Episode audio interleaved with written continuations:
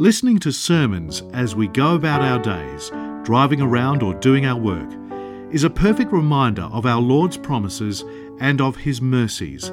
This is the mission of Upper Room Media to make the Word of God accessible to anybody and everybody. In the name of the Father, and the Son, and the Holy Spirit, one God. Amen.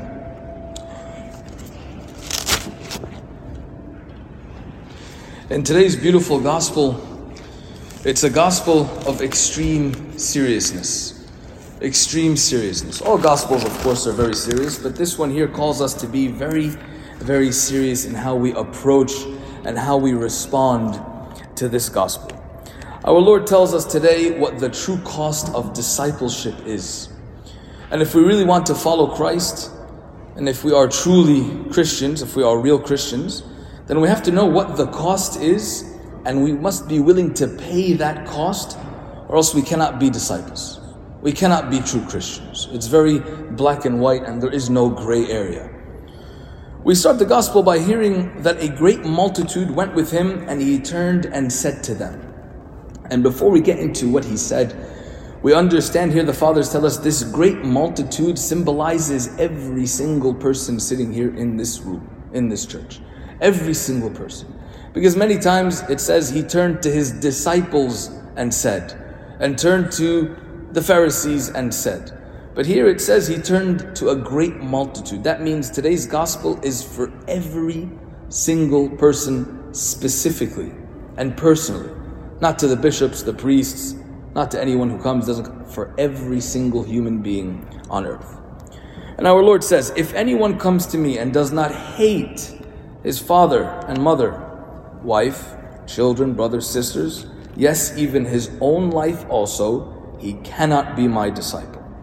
And whoever does not bear his cross and come after me cannot be my disciple. Pretty odd, don't you think? It's a pretty rough one. Is God here asking us to hate? Hmm?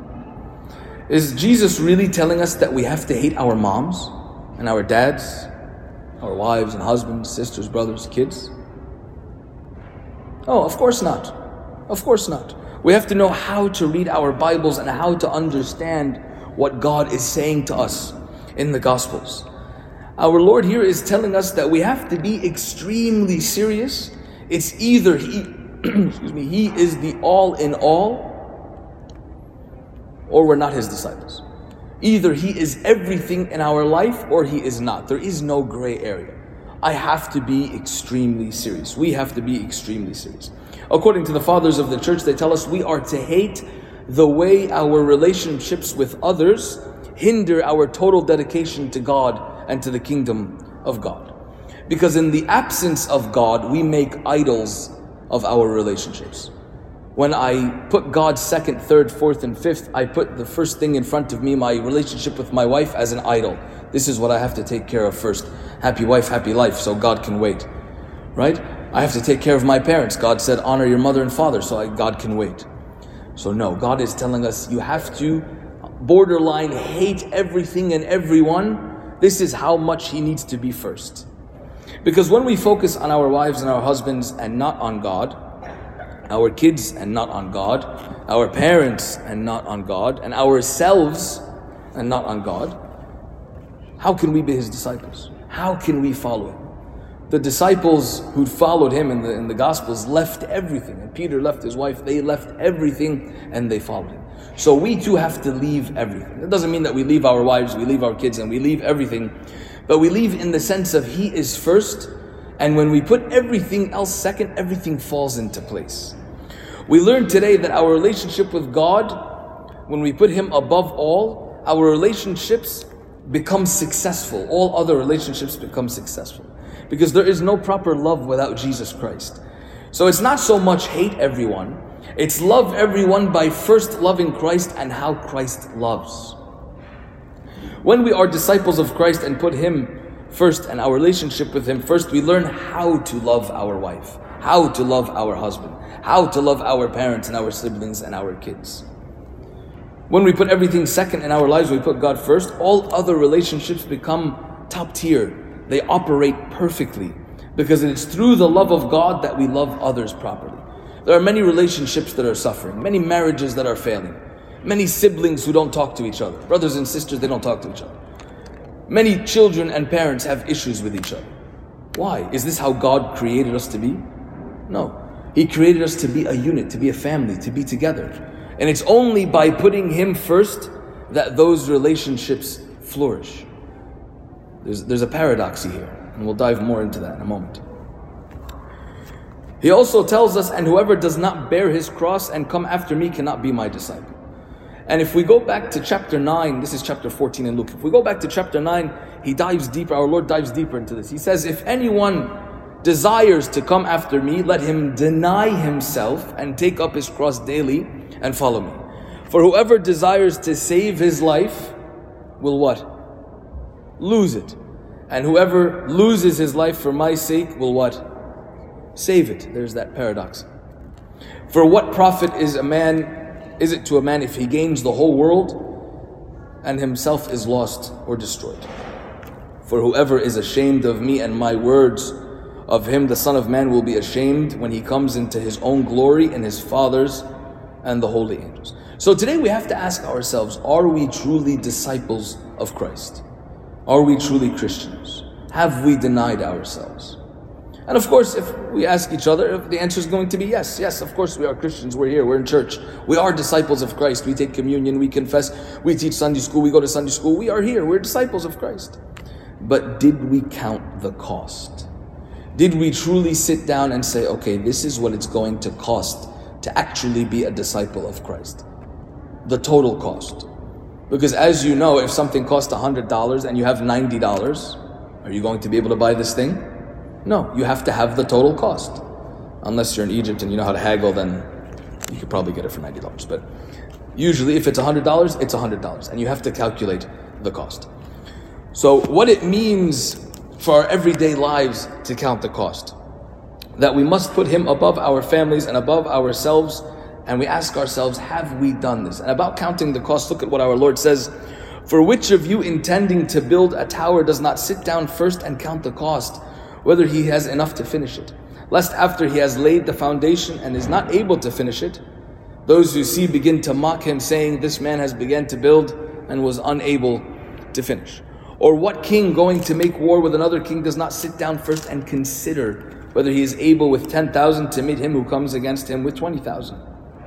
Or else, while he is a great way off, he sends a delegation asking for conditions of peace. So likewise, whoever of you does not forsake all that he has cannot be my disciple. So if you notice here, there's something a bit strange. Those two examples about the tower and the king and counting the cost.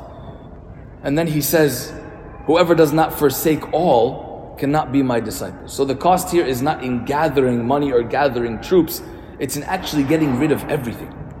Our Lord makes it clear that we must sit and think about this.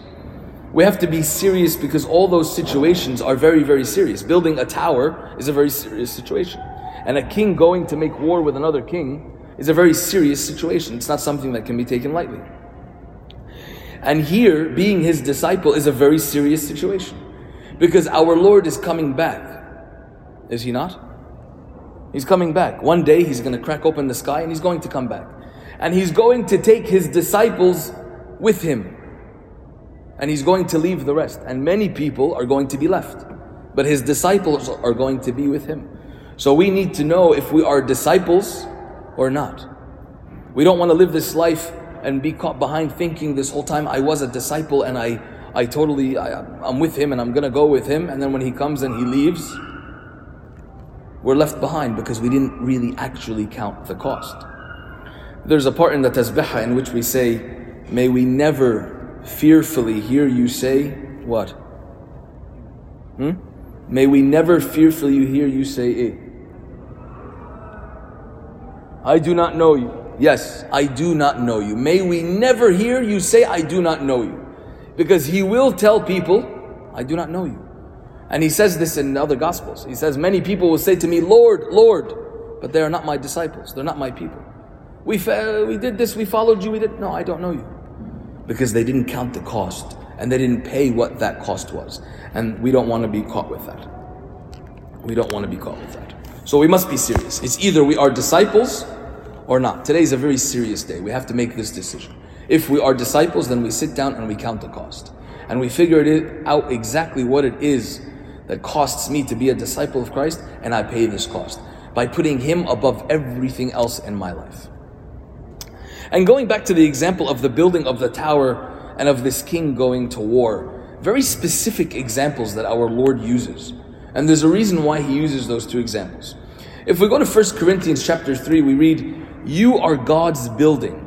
According to the grace of God which was given to me as a wise master builder, I have laid the foundation and another builds on it. But let each one take heed how he builds it.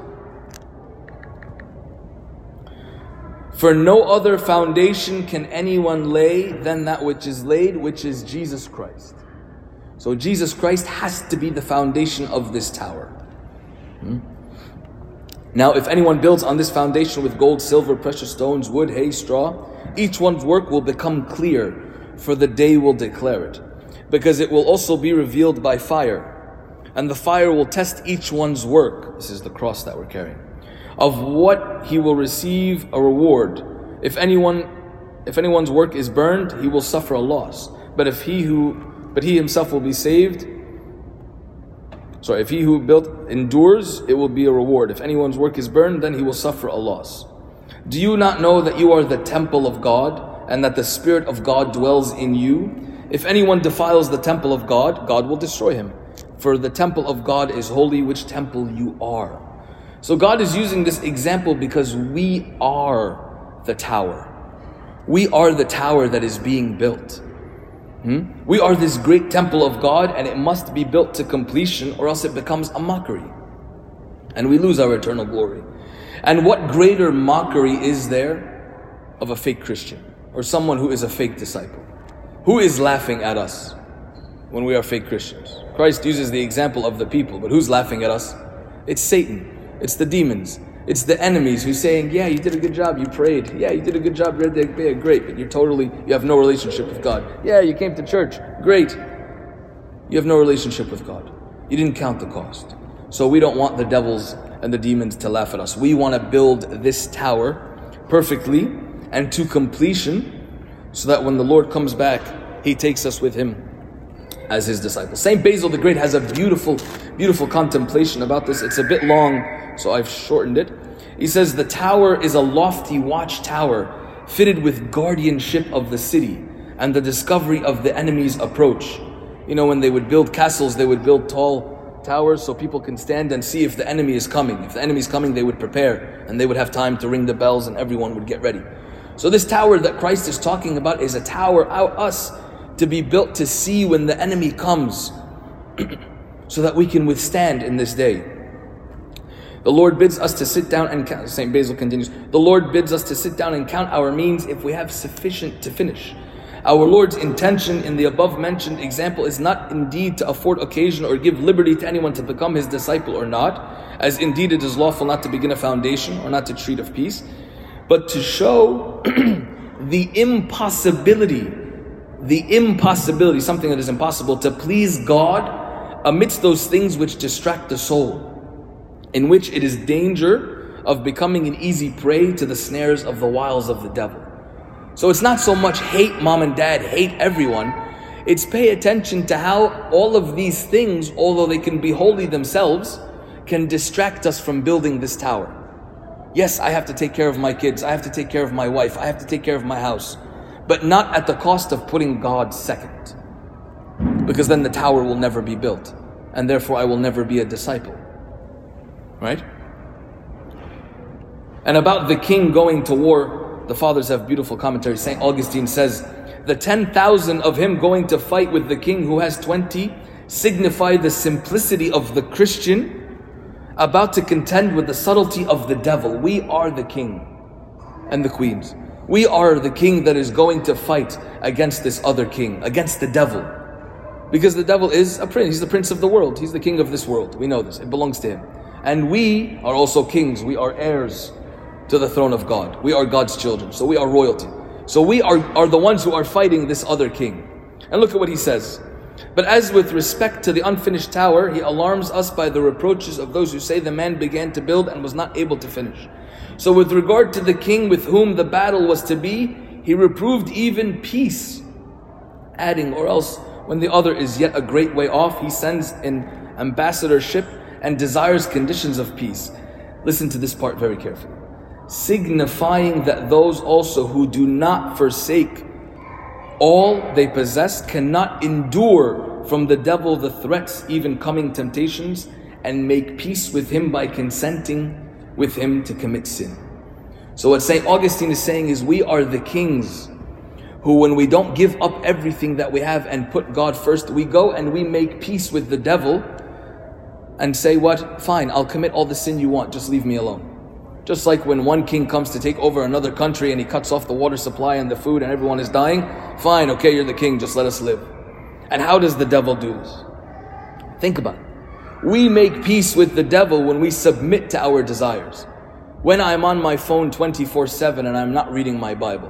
When I'm on TikTok and Instagram and when I'm wasting my time and I'm never praying and I'm never fasting, I have submitted to this king. I have said to him, okay, we make peace. Do you feel the fight of the devil? No, because I have made peace with him. I, I have welcomed him. Right? Abuna Makari Yunan, who I'm sure everyone here knows, he was a famous exorcist. May God resist, uh, repose his soul. One time there was an interview with someone, and in Egypt you see a lot of cases of people who are possessed by the devil, and he would, by his prayers, God would remove the devil. So they asked him, How come in America we don't see this? How come in America there's no exorcisms, there's no demon possession like we see in Egypt? And he laughed. He said he owns the whole country. He's got everyone under his power. Why is he going to why is he going to trouble himself? Why is he going to work? He works smart, not hard. He's got everyone already. So there's no reason for demon possession. Because everyone has made peace with the devil and consent to, hey, I'm going to sin. I'm going to be at peace with this king. So we have to be very, very careful to take heed to what God is telling us. Am I building my tower to completion? Am I a king who resists the devil? Or do I make peace and say, yeah, it is what it is? God is not first in my life, so here are my desires. I gotta make sure I have the money, I gotta make sure I have this, I gotta make sure my wife is taken care of, I gotta make sure all of these things are taken care of, and therefore submit to Satan. Because if God was number one, everything else will be taken care of. Going back to Matthew chapter 6. First seek the kingdom of God, and everything will be added to you. That's not just money and everything. All your relationships will be successful. You will know how to love your wife when God is number one. You will know how to take care of your children, and your house will be a, a source of peace. And that king, Satan, when he's trying to come with his army, even if you have 10,000 and he has 20,000, you will see him from the tower, and you will ring the bells, and you will fortify yourself, and he won't be able to come near you. We have to remember this is the cost of discipleship. And lastly, we get to the salt. Our Lord finishes by saying, Salt is good, but if the salt loses its flavor, how should it be seasoned? It is neither good for nothing, but to be thrown out into the dunghill. He who has ears to hear, let him hear. Why salt? Why? And many times God says that we are salt. The fathers tell us that salt illustrates the role of discipleship in society. Because of its preservative powers, its necessity for life, and its ability to give flavor, salt had religious and sacrificial significance. In the Old Testament, to eat salt with someone meant you were bound together by loyalty. Salt is very distinctive, right? If you're having something salty, you know it's salty. There's no scenario where you're like, what is this that I'm tasting? No, you know that it's salty. You know something is either salt or not. It's either the food needs salt or it doesn't. There is no middle area. So either we are disciples or we are not. In Leviticus chapter 3 in the Old Testament, we read, And every offering of your grain offering you shall season with salt you shall not allow the salt of the covenant of your God to be lacking from your grain offering. With all your offerings, you shall offer salt. We have to be the salt of the earth. As the salt of the earth, Christians are the preservers of God's covenant, and we give true flavor to the world. And we can only be salt if we are true disciples. And we can only be true disciples if we put God first by counting the cost of what it means to put Him first. So, as we start this Advent fast today on the road to our Lord being born and the beginning of our salvation, let us truly count the cost and consecrate this fast to the Lord by putting Him above all. We know that orthodoxy is paradoxy, like we mentioned. If you want to be first, you have to be what? Last. And if you want to be great, you have to wash feet. You have to serve, right? And if you want to count the cost and finish the building, usually when you build something, you have to you need more. You to count how much more money you need and how much you have. But if you really want to count the cost and you want to finish the building and you want to defeat the king, you give up everything and you focus on God. And glory be to God forever. Amen.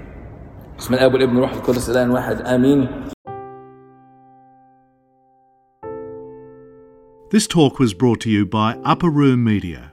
We hope that this talk has, through the grace of God, touched your heart, and we pray that it will not only inform you, but will also transform you and your life with Christ.